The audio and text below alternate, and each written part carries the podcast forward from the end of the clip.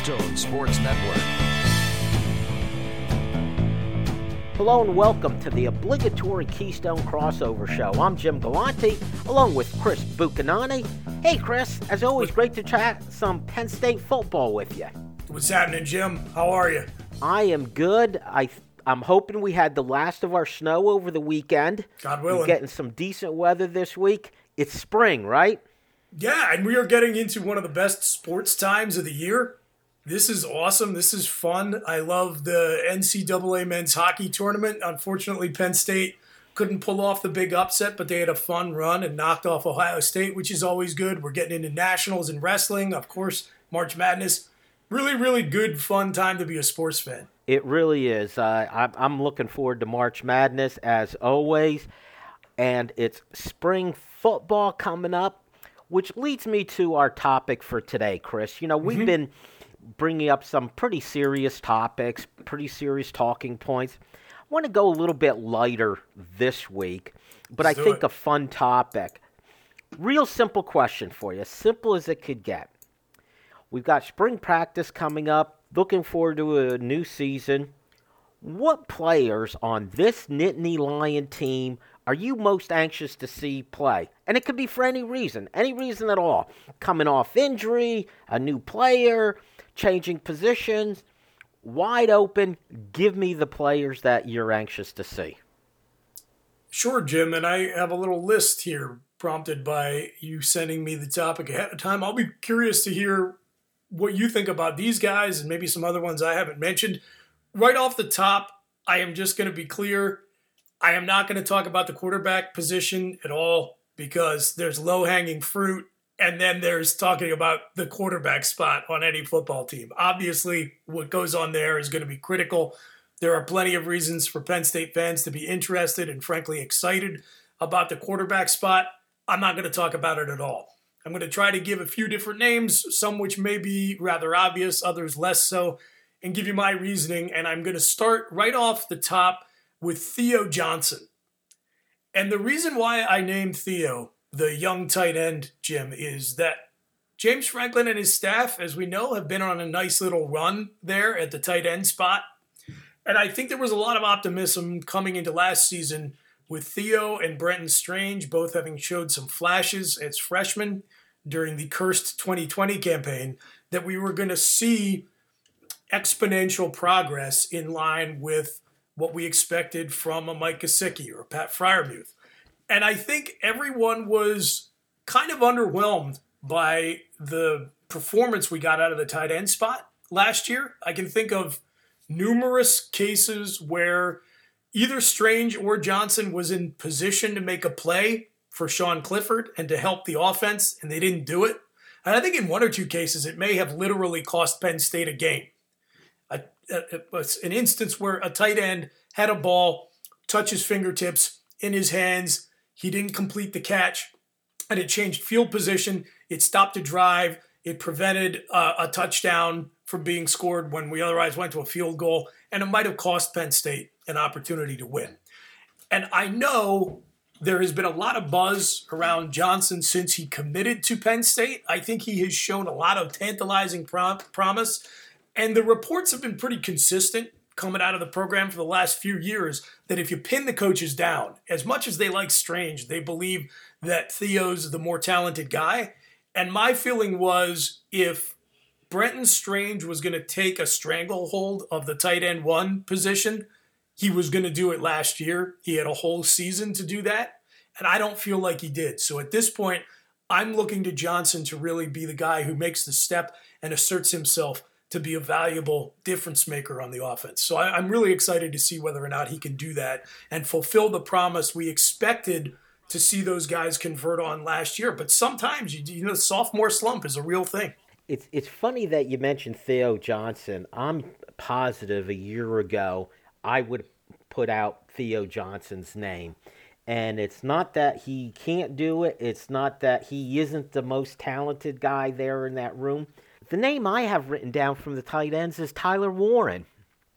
I think here's a guy who didn't play the position in high school. He was a quarterback. But I love those guys who played quarterback in high school but head to another position in college. The 100%. fact that they were the quarterback tells me their coach wanted the ball in their hands and trusted him. And with Tyler Warren still learning the position, there were a couple plays that he made that just last year that they were tantalizing enough that said to me, I want to see more of this.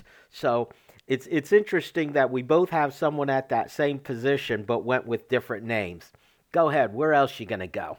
Well, real quickly, it's interesting. You and I both picked out tight ends. I think it highlights the boom bust potential at that position and why it should be an area of focus for Penn State fans during this offseason. That's a, a place where Penn State has done really well. They've recruited very well, and we expected to have a continuation of the success we'd gotten used to. But there is also the question about what was the transition to Ty Howle as the position coach going to be like. A lot of positive buzz around him, but again, results a little underwhelming last year. So year two is big for Coach Howle, and I think it's it's going to be um, a prime opportunity for one of these guys to step up and really be a difference maker on offense. So the next name, and this is probably a really obvious one, but I don't know how you can talk about players you're excited to watch in 2022 and not mention one of the incoming freshmen, and that's Nick Singleton. To me, Jim, I, I, I love old school, boring football. Uh, it's not like I'm necessarily opposed to wide open offense, but if you show me three yards in a cloud of dust, I'm going to be happy to watch it all day as long as it's well executed. And it just hurt my heart for Penn State to be so poor running the football last year. And I, you know, look, I may eat my words. I have been very aggressive in promoting Singleton as a fix for Penn State's running game, or at least a partial fix. But I've, you know, read a lot of uh, breakdowns on the guy. I've watched tape, and I just love him. Like I really believe he is the real deal, and I expect him to impact the field from day one. So uh, the Gatorade High School Player of the Year coming in Nittany Valley at, um, you know, a position of absolute need. That's a marriage made in heaven, to, to use a cliche. I'm, I'm really excited to see Nick Singleton you'd have to you can't be a Penn State fan and not be excited about him coming in, Chris. He checks all the boxes and obviously it's a position of need. Yes, I hear you all saying, well, if that offensive line doesn't get fixed, yes, I get it. I really do. But the lack of excitement from any of the other running backs, plus I'll add this in, Chris forgetting whether it's a running back or a wide receiver, I like guys that I'll call playmakers. You know, who's the guy who's going to excite me as soon as the ball gets into his hands? And that that's important to me. Nick Singleton is going to be that guy. I'm going to throw another guy out here that probably not obvious, but everybody knows his name, and that's Parker Washington. I've loved the guy since watching his high school film. And I my segue, my lead up to this was using the expression playmaker. I think Parker Washington can be a real playmaker. I think he can be that number one receiver. And I'm even anxious to see them try to get the ball in his hands the way they did with Jahan Dotson last year. Mm. Can they find mm-hmm. ways with jet sweeps? or the little screen passes, you know, which they call the extended running play, because I think Parker Washington can make things happen once he gets the ball in his hands. So I'm really excited about seeing Parker Washington. Yeah, it's a good one. I think the starting tandem of wideouts last year, Jim, each had a little bit of Bobby Engram in them in their own unique ways. And to me, it's compelling to see how Parker is going to grow into more of a feature role. He's risen to the occasion from the moment he stepped on campus. So watching that growth arc continue, I think is going to be exciting for Penn State fans for sure. So if Nick Singleton is going to be a fix for the Penn State running game, Jim, we don't just have to have an upgrade in performance at the tailback spot. What else do we need to have? Uh, would that be a better offensive the, line? yes, yes. So I could really name just about anybody on Penn State's offensive line as a guy to watch. But the one I am going to be most interested in, I think, at the end of the day, is uh, Olu Fashanu. And that is because I am either like at this point irreparably pessimistic or reliably optimistic about most of the other guys on the line. When I look at Fashanu, he has all the reason in the world to feel great about his ability to step in and upgrade the whole line by playing well, right? Tackle has been a problem spot for Penn State for a while. He is well liked by the coaching staff. He showed flashes in limited action at the end of last last season. And stop me if you haven't heard that same spiel about a guy who ultimately went on to stink year after year after agonizing year, going back to time immemorial with Penn State football. So I, you know, I, I think some people think I am a cynic. The, the, the sad reality of it is, for, for me and everyone else, is that I'm really not. I get to, hell. I, I've had season tickets to Penn State men's basketball for over a decade. I get suckered in over and over again like almost no one. And I, I'm going to allow myself to at least be open to the possibility that this may actually be the guy who gets hyped up plays well in limited action at the end of the season, and then does not go on to be a total disappointment who makes me want to pull the hair I don't have out of my head. So, whether he booms or he busts, to me, Fashanu is absolutely a guy we're going to have to keep our eyes on if you like the offensive line watch. Uh, I'll give you two points here in response. First of all, as far as Penn State basketball goes, as far as glass half full kind of guy, you know what, Chris? I think next year is going to be the year we really see improvement out of that group. So there's my glass half full on the hoops team. You and I are equally moronic. I mean, again, like my brain looks at all the factors and says, "Yeah, that seems reasonable." My heart is like, "What are you doing? Like you have you have you're like Charlie Brown with the football with this thing." But yeah, the way they ended the season gives you reason to hope. And that incoming recruiting class next year could be special. Yeah, it may sure. take a couple years actually for it to develop, but I think they're on the right track. So I'm like you, the the eternal optimist. And it's funny, Chris. I knew we had to talk about the offensive line, of course, and I wrote two names down, and whichever guy you picked, I was going to go with the other one. So Fashanu was one of the names. Could he be an anchor as a tackle? And just as an aside, um, shameless plug for our Keystone Kickoff show. If you haven't gone listened to it yet, we had the coach Nick Caduti on, and also go to his video on For the Bloggy YouTube video. Does a great job, and he broke down the offensive line and things that were going wrong. And the first two plays, play one, it was Caedan Wallace, didn't make his block. Play two was Rasheed Walker, didn't make his block. So yes, Fashanu gives me some hope for the tackle position. And the other guy, and, and, I'm looking, I for some reason, you know, that offensive line, I think of them as building blocks. Who do you have that could be bu- building blocks for the future? Fashanu is one guy. The next guy is Tengwall. Yep. You know, when have we had a young guy showing that kind of promise? And the latest I've heard was he'll probably at, be at left guard next to Fashanu, where you have the two of them side by side, could anchor that position for a couple years. I'm excited about that possibility. And again, I'm, you know, the glass half full kind of guy. You know what? I think this is the year the offensive line is going to turn the corner. And I still believe it, Chris, every year, and I believe it again this year.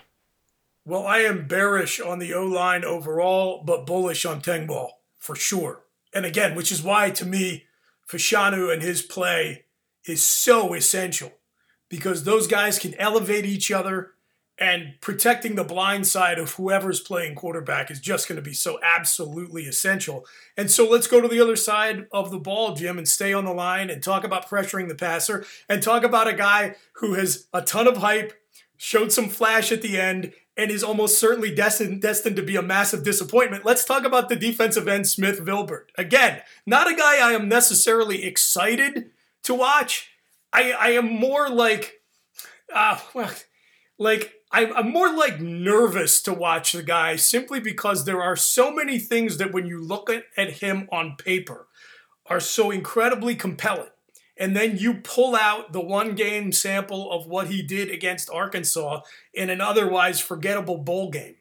And you think, man, if this guy can put it all together, he has the makings of a legit first team all conference contender at the defensive end spot. And that would really, really help Penn State to be have to, to have a guy who could play volume snaps and also require opposing coordinators to scheme against him and know where he is on the field. But I've just been burned so many times. I think I said last year in my preseason preview, and nothing has really changed my view of this. I just feel like Smith Vilbert is big, is the new, uh, you know, Odafe is fast.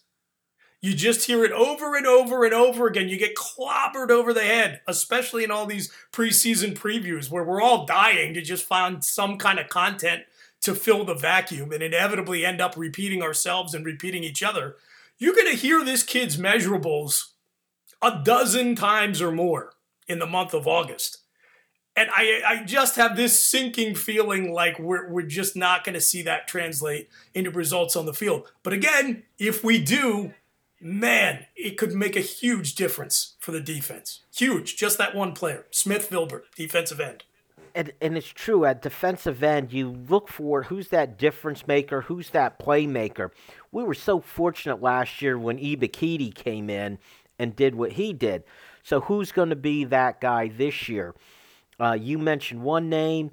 I on this point, I was looking. Is it Adisa Isaac coming back, or you know, it's always the new guy we can't wait to see. How about Dani Dennis Sutton? Highly regarded defensive end coming in as a true freshman. He's not there for the spring, unfortunately. But is he going to be that guy who you just say, hey, just go in, go get the quarterback? Go make a play at defensive end. We're not going to give you a lot of other responsibilities. Mm-hmm. We're not going to make you drop back in coverage. We're not going to make this complicated for you, kid. You're a freshman, first year in.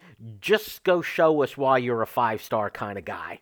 So I'm excited to see what he's all about. And I expect Dennis Sutton to play next year for sure. And a guy who is not on my list, but I'm sure is going to be a player everybody is watching is PJ Mustipher coming back off injury. I am. Look, there are many things I am pessimistic about with next year's team. When I make my record prediction, it's probably not going to look too great. But there are individual guys I am optimistic about, and is one of them.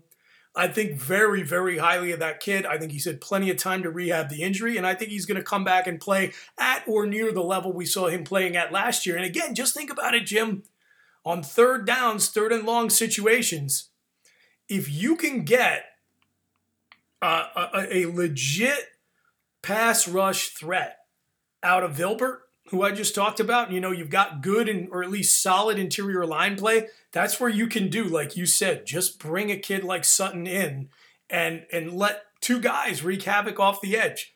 If Penn State's going to turn it around next year, which I don't think they are, but if they do, they are going to need those kind of results out of out of the edge rushers. It's just that simple. And to stay on the defensive side of the ball, I'm going to cheat a little bit, and I'm going to use uh, two names, and I, I, they're related, and that's the King brothers, uh, Kalen and Kobe. I think we've heard a lot about Kalen King, and he was very hyped up going into last season. So you knew you were going to see less of him than uh, everybody who was trying to fill content in August was suggesting. And I'm, I'm probably as guilty of that as anyone. He certainly looked impressive in the spring. I thought he had an up and down actual freshman campaign last year. He did some nice things again, seemed to get a little bit more of his footing down the stretch, which is none of that is, is shocking. But I know everybody thinks very highly of Kalen, and I think he's going to have to play well at the corner spot with Tariq Castro Fields moving on. But I, Jim, I'm a linebacker you guy. I, I love that position. It has been frustrating to me the downtick in production and the uh, you know just kind of revolving door of underwhelming guys at that spot over the last several seasons. And I look at Kobe King, and he is not as hyped a recruit as his twin brother, but man, he he he just looks and is built and has seemingly the nasty streak that I have loved in some of the very best and, and, and most fun to watch Penn State linebackers over the years. So there are going to be some openings for him to play a lot next year. And again, I, I just like a guy with, uh, as my co host Brandon Noble would say, and I'll clean it up for your listeners, a little poop in his neck. And Kobe King seems like that kind of guy. And I just want to see that nastiness come back to our linebacking core. He's a guy who feels like he should be wearing a neck roll. You know what I mean? You watched Jason Cabinda play, and then he finally put that like Suhey Brothers neck roll on, and you're like, yeah, that that's just right. That fits. Well, Kobe King's that kind of player, and I say, you know, I, I, I know Spider's not the equipment guy anymore. Whoever's the new Spider, get that guy a neck roll for this season. he's the guy if he's playing on offense, he'd be playing fullback, the true fullback position. Yeah, hundred percent. Well, here's my la- last one. As long as you were able to cheat, okay, and give two at once, I'm going to cheat even more. Okay? okay? I'm going to give you three at once. Okay. Awesome. And they're not there for the spring, but that these three guys have one thing in common: coming in, true freshmen. They're the Philly boys. The Philly guys on defense. They're all pretty much defensive end slash linebacker. There's just something about a Philly kid. I lived in Philadelphia area for about 15 or 20 years of my life. There's something about a Philly kid, whether he's playing basketball or football. They're just tough kids, okay? And that's what I'm expecting to see. And I'm interested to see, you know, Keon Wiley, Ken Talley, and let me say, and Abdul Carter. Mm-hmm. Okay. Those are the three guys in this recruiting class from Philadelphia.